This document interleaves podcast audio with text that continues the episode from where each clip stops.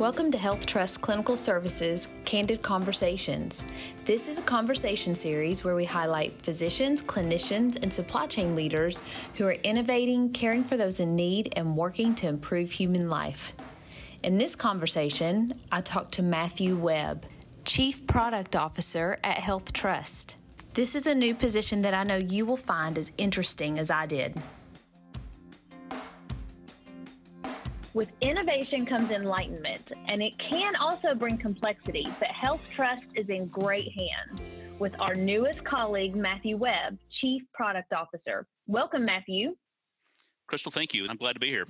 So, I think a great place to start would be for Matthew, if you would please give us just a little um, background information about your time with HCA. It doesn't sound like this is your first role with HCA by any by any chance, um, and then also a little bit about this role.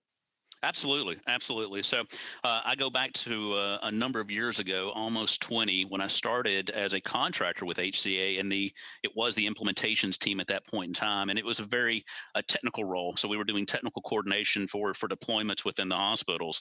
Um, over my time, I was able to work up into information security as Paul Conley, uh, the, the current chief information security officer for HCA, joined in. And I spent a number of years on the security engineering team, had an opportunity to leave and do some consulting within healthcare in Middle Tennessee. So I got a chance to work with many of the Health Trust members as well. Uh, I came back a few years ago to HCA, so I'm a, a boomerang of sorts, uh, with a focus around information security and acquisitions. Uh, and at that time, we also considered our UK team an acquisition. So I had the opportunity to go over and help with some assessments there in 2017, uh, and ultimately uh, took an opportunity to move my family and myself to the United Kingdom uh, to focus on the CISO role for our international division. So I, I we, the family and I, recently returned in, in March of this year on the heels of COVID uh, and the pandemic. Uh, coming into Health Trust, so you're right, this is a, a, brand new role. There's not a lot of product security officers in the industry as a whole, so it's it is Health Trust opportunity to really focus on product supplier security. What are those teams building security into their products for our memberships to ensure that we we focus on the the patient safety aspect? That's really interesting. So when you talk about product supplier security, I want to understand a little more because when I'm what I'm most familiar with is some of your previous roles, the chief information security officer. So help me understand a little more about what is what's the difference between a chief information security officer and a chief product supplier security officer? Yes, ma'am. Crystal, it's a great question. The product security officer is is more focused around the suppliers and the products um, that our our suppliers are delivering to not just HCA but our membership as well. Um, Paul Conley in his chief information security officer role has a lot of other aspects that he's dealing with. This is more focused on the relationships with our suppliers uh, and ensuring that they've got the right requirements from from Health Trust from our members to be able to deploy those those requirements successfully their products and services to not just meet our need, but the regulatory needs of healthcare as well. That's awesome. So it sounds like Health Trust is a little ahead of the curve on this one, which seems extremely important, and I'm glad that we are. Um, was there a catalyst or an event that led Health Trust to creating your role? So yes, Health Trust is really a leader in this space. When we look across our competitive space, we don't see anyone else um, putting that type, this type of focus around security with a, a dedicated role around product and supplier security.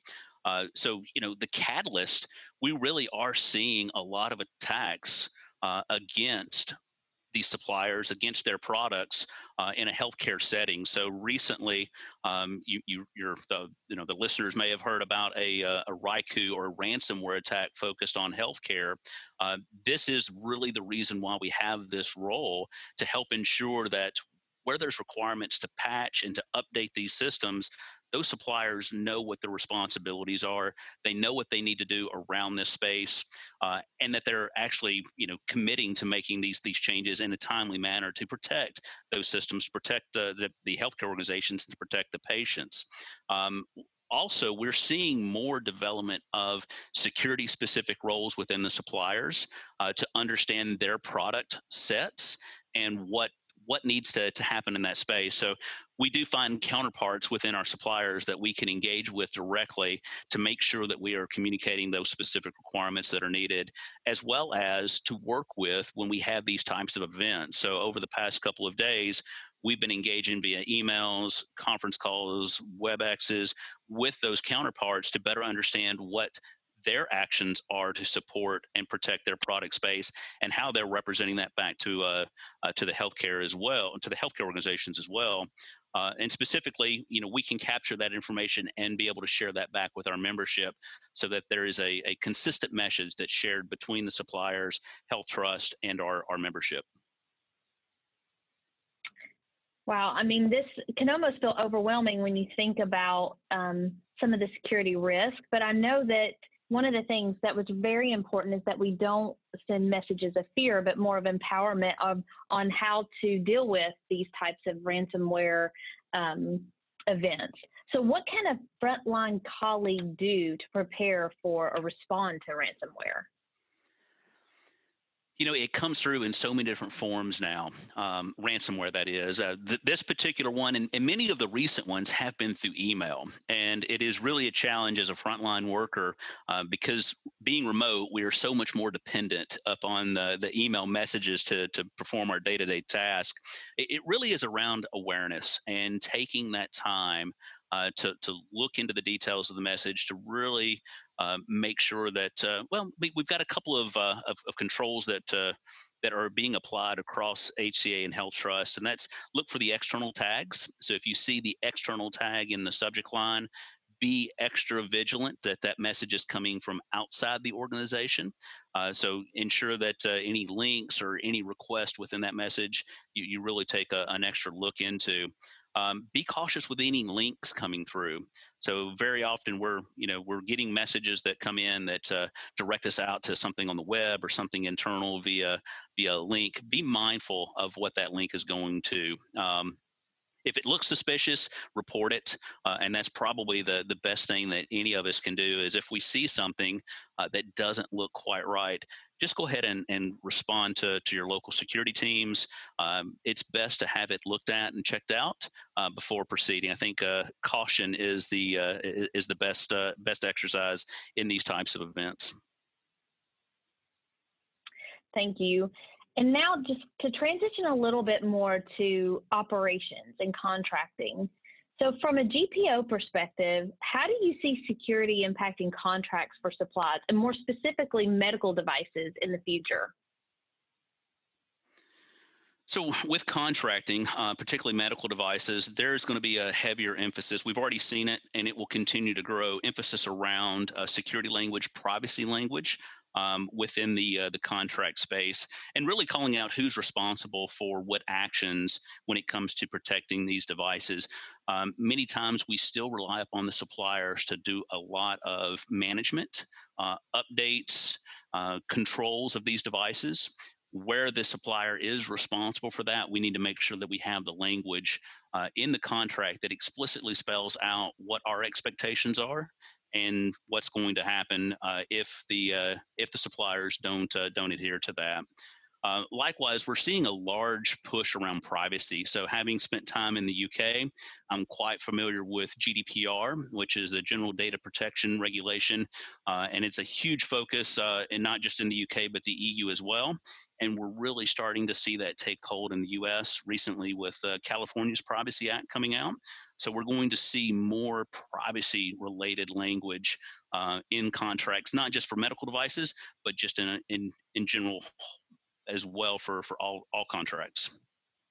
And we just mentioned medical devices. Are there any other product categories that Health Trust and our members should be prioritizing? And why? So, not just with medical devices, but anytime that we're sharing patient information uh, with a provider, especially outside the organization, um, possibly into a, a, cloud service, those are areas that we want to make sure that we're, we're focusing on specifically uh, with that additional contract language.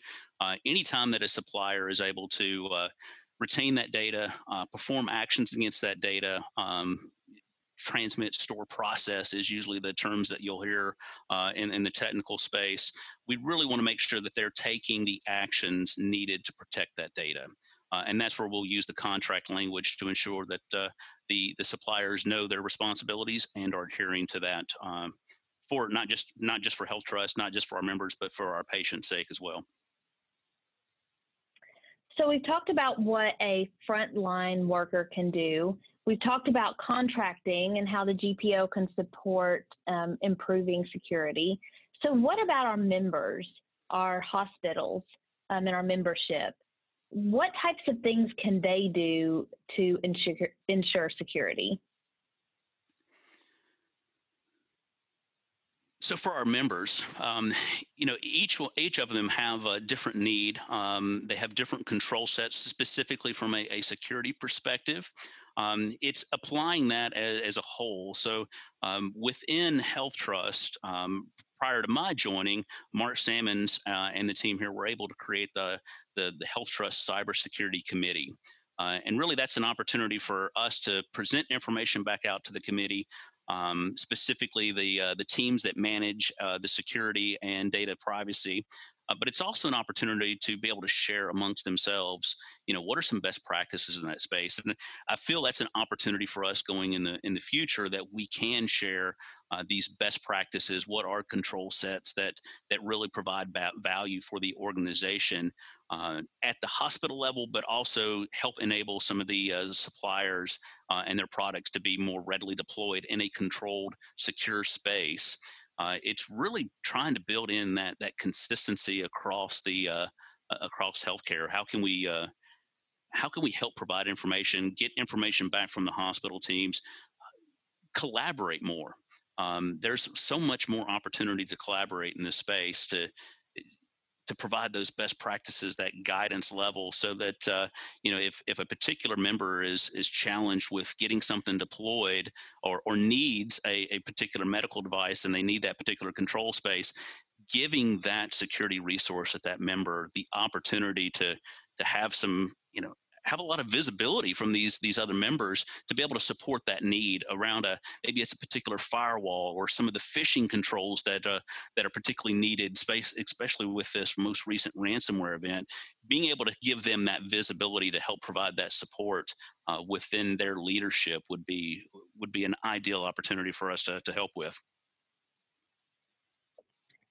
yeah, that makes total sense. You know, hospitals are so used to um, that process you just talked about best practices, standardization, you know, repeatable processes that create consistency for consistent outcomes. And it sounds like you want to take a very similar ap- approach with this process to, to create these best practices or toolkits and then share them um, with our membership you know, if you were a major health system or hospital, what would you be doing right now to get ahead and to ensure you are well prepared. You know, what should hospitals be doing? Should they more so be looking to us for these toolkits or best practices, or should they also be um, putting these positions into place? How how should they be getting prepared?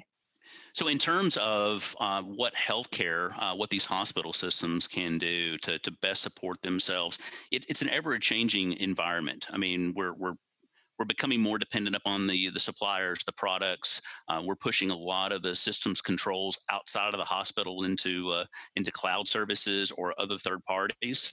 Um, understanding where all your assets are, right? What what is it that uh, that you maintain uh, and need to provide security around? So. Uh, for those hospital systems, that's the that's the first thing is understanding what systems are out there and where they operate. Um, in terms of next step, it's you've got to have a baseline to to understand what risk you have around these systems. Uh, there are plenty of uh, uh, standards that exist between NIST, um, CIS security.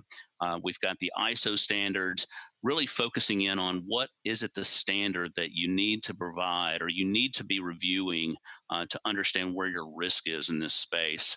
Um, being able to measure against that standard and then understanding what what risk you have and having an approach to be able to deal with that to address it um, what we're planning to do with this new this product security role crystal is really help kind of alleviate some of that from an assessments perspective um, so instead mm-hmm. of the hospitals having to perform these assessments, that's something that we feel that we can do within this space here is to provide better guidance around that risk. So coming up with that standard measurement, using our membership to help provide that feedback for us so that we've got a common baseline that we can assess these systems and services against and be able to provide a consistent message back to the membership on any risk around those products where they those products don't meet that baseline uh, just yet.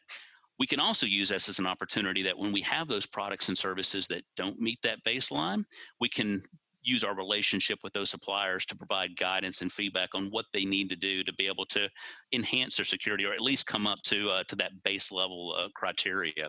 Um, beyond that, I believe just being able to provide that guidance uh, and then working with our membership on the deployment. So being able to provide a little bit more context on how these devices, how these services uh, can be deployed in a healthcare space um, with with particular mitigations or remediations on any gaps that we might find. So, for instance, with medical mm-hmm. devices, uh, we've implemented a, an opportunity to use the MDS2. These are standards that the medical device uh, manufacturers have to provide based off of FDA regulations. We can use that detail to better assess these products uh, so that we can provide more feedback to the the, contracting side, folks that are negotiating where we see gaps or concerns. Uh, we can also use that then back to the suppliers or where we believe that there's opportunity for them to increase the capabilities, the security capabilities of their products, as well as we can use that detail to help provide feedback to our members uh, at the time of purchase to better to, to better put controls in place to, to deploy that that solution properly. So, you know, you talk a lot about suppliers, and it sounds like one that we're just at the beginning of, of at least um, product security. So, it sounds like there's going to be a lot of lessons learned and development of these best practices over the next um, year and couple of years. Um, and actually going forward, especially with all the new technology, um, when you think about all the the new um, not only medical devices as we think about in a GPO, but wearables that patients um, utilize, and you think about um, patient privacy. You know, it, it's just a it's a it's a problem, and like we talked about at the beginning, a wonderful um, solution to be able to communicate with our patients um, easily, but all the new information being shared in many different ways you know, I, I, guess as a nurse myself, I never thought about the implications of how all these these different tools and technology, how they support us, but also how they put our um, our patients, our organizations at more risk, and why this is so important. So it sounds like you mentioned several times partnering with suppliers, and you talk a lot about um, supplier partnerships. Can you describe what you mean um, by that and what a supplier partnership would look like um, as it refers to product safety? So a recent example, Crystal, um, Mark Sammons and I were able to um, to attend a security conference with one of our providers. Uh, so for this was their fourth year that they've they've conducted this, and what they do is they bring their developers, their design staff, their technical uh, their technical team members together, and they talk about security, the the current threat landscape, and what it is that they need to be building into the requirements for their products. This was the first year that they've ever really invited anybody from the healthcare side. So they've been essentially developing these uh, these devices and uh, their security requirements based off of their own needs uh, and what they see the market as uh, and what they see the threat landscape as. This was the first opportunity that we've been able to bring that healthcare hospital perspective to that conversation, and it was met with with really great success, um, both from the supplier side as well as uh, as feedback that Mark and I had together. So it's really developing that opportunity to share that need uh, and then work with those suppliers to really make sure that they're putting those requirements in place. Now we've got, uh, you know, we can establish a new baseline with them w- based off of those requirements to ensure that they're meeting uh, meeting what our, our expectations are and what our members' expectations are uh, around the security of those products. So, you know, clearly your role seems critical and is critical to our organization and our future and to our members. And as technology continues to advance, it will become even more important, which I don't think we're slowing down anytime soon with our technology. If you were to look out five years from now, what does success look like for your role? So for me, five years of success, um, you know, really looking at it holistically, seeing the other GPOs take this as a focus and apply this same type of role in their organization, I think is a huge testament uh, to the importance and need for uh, for product security. Uh, also, seeing our suppliers develop more product security specific roles, counterparts to uh, to what we've built here or what we are building here at Health Trust, so that we've got alignment between resources, uh, roles, opportunities, needs, and we've got uh, single points of contact with each of these organizations that we can leverage. Uh, likewise, having having somebody at the membership, uh, not just a, a, security resource, but someone that's more focused around the, the product space, so that we can share this, this these messages with this any communications that we have, any feedback that we have, be able to give them that direct feedback that they might need. I think would be uh, would be ideal. So if we've got that all established in five years, I would consider all this a huge success.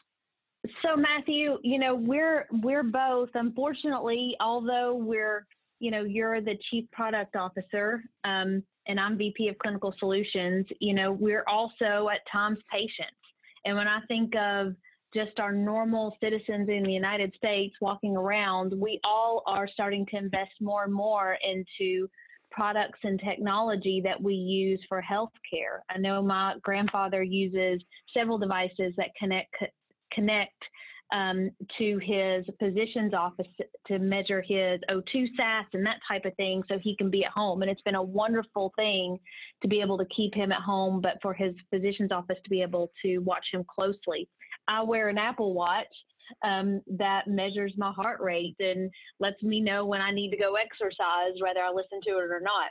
You know, there's a lot of data that is being shared constantly. And, and those are just the small things. I'm not even talking about pacemakers or implants, uh, um, uh, you know, hip implants, that type of thing. But as you think about your your um, normal person walking around, you know, what are the things?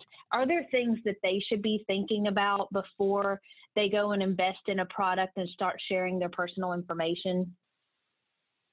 No, it's, it's a great question, Crystal. And having been a, a patient myself at uh, many of our hospitals, in, including the UK, uh, I think the best approach from a patient perspective is is be curious, right? Ask questions.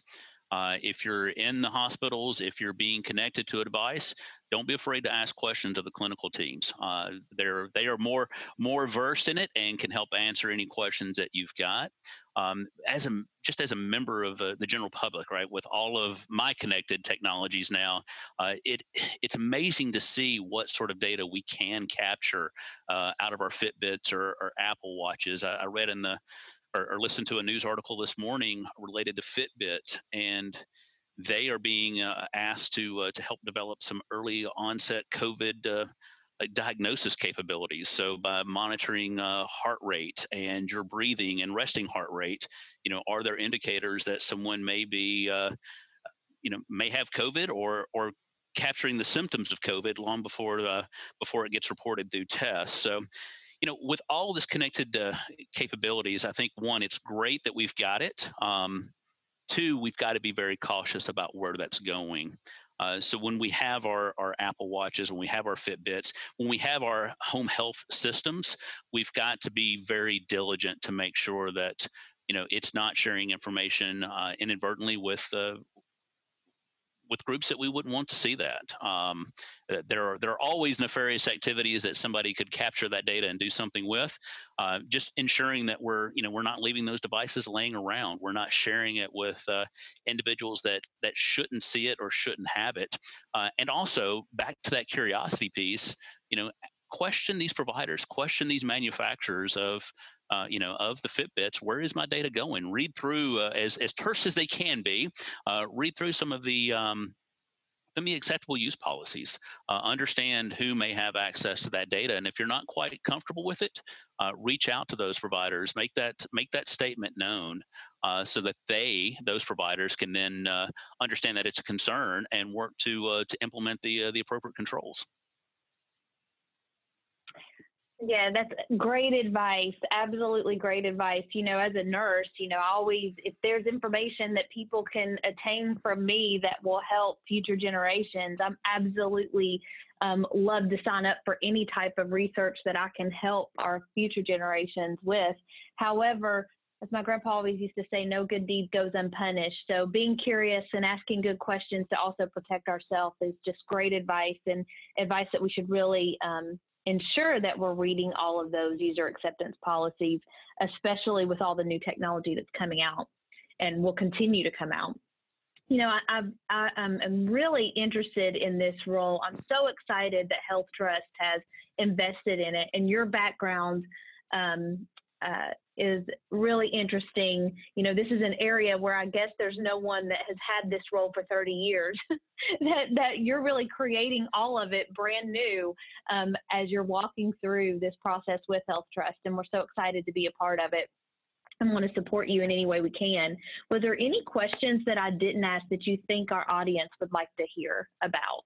You know, I think it's a it's a it's a great you know question, and I, I at this point in time, I don't know what I don't know. Being new, right? I mean, there's nothing uh, more challenging than trying to build a program with, like you mentioned, there's no one to really go to with guidance on how to build this. It's it's all very brand new, and we're doing this under pandemic and you know isolation. So it's uh, it's really forcing us to to try new avenues and new ways to, to get this message out. And, you know, I certainly appreciate the opportunity to, to speak in the podcast and get this out to, uh, to, uh, to the, to the listeners, I really need some feedback as well. Uh, and I think that's the biggest thing is how to, if you've got questions, if you if you want to know more, uh, would love to hear from anyone on what their needs are and, and how we can we can help build this role to to service that need. So, uh, would certainly I think that's the biggest thing is help me understand in in those areas where where this this type of you know capability is needed where product security is needed in your space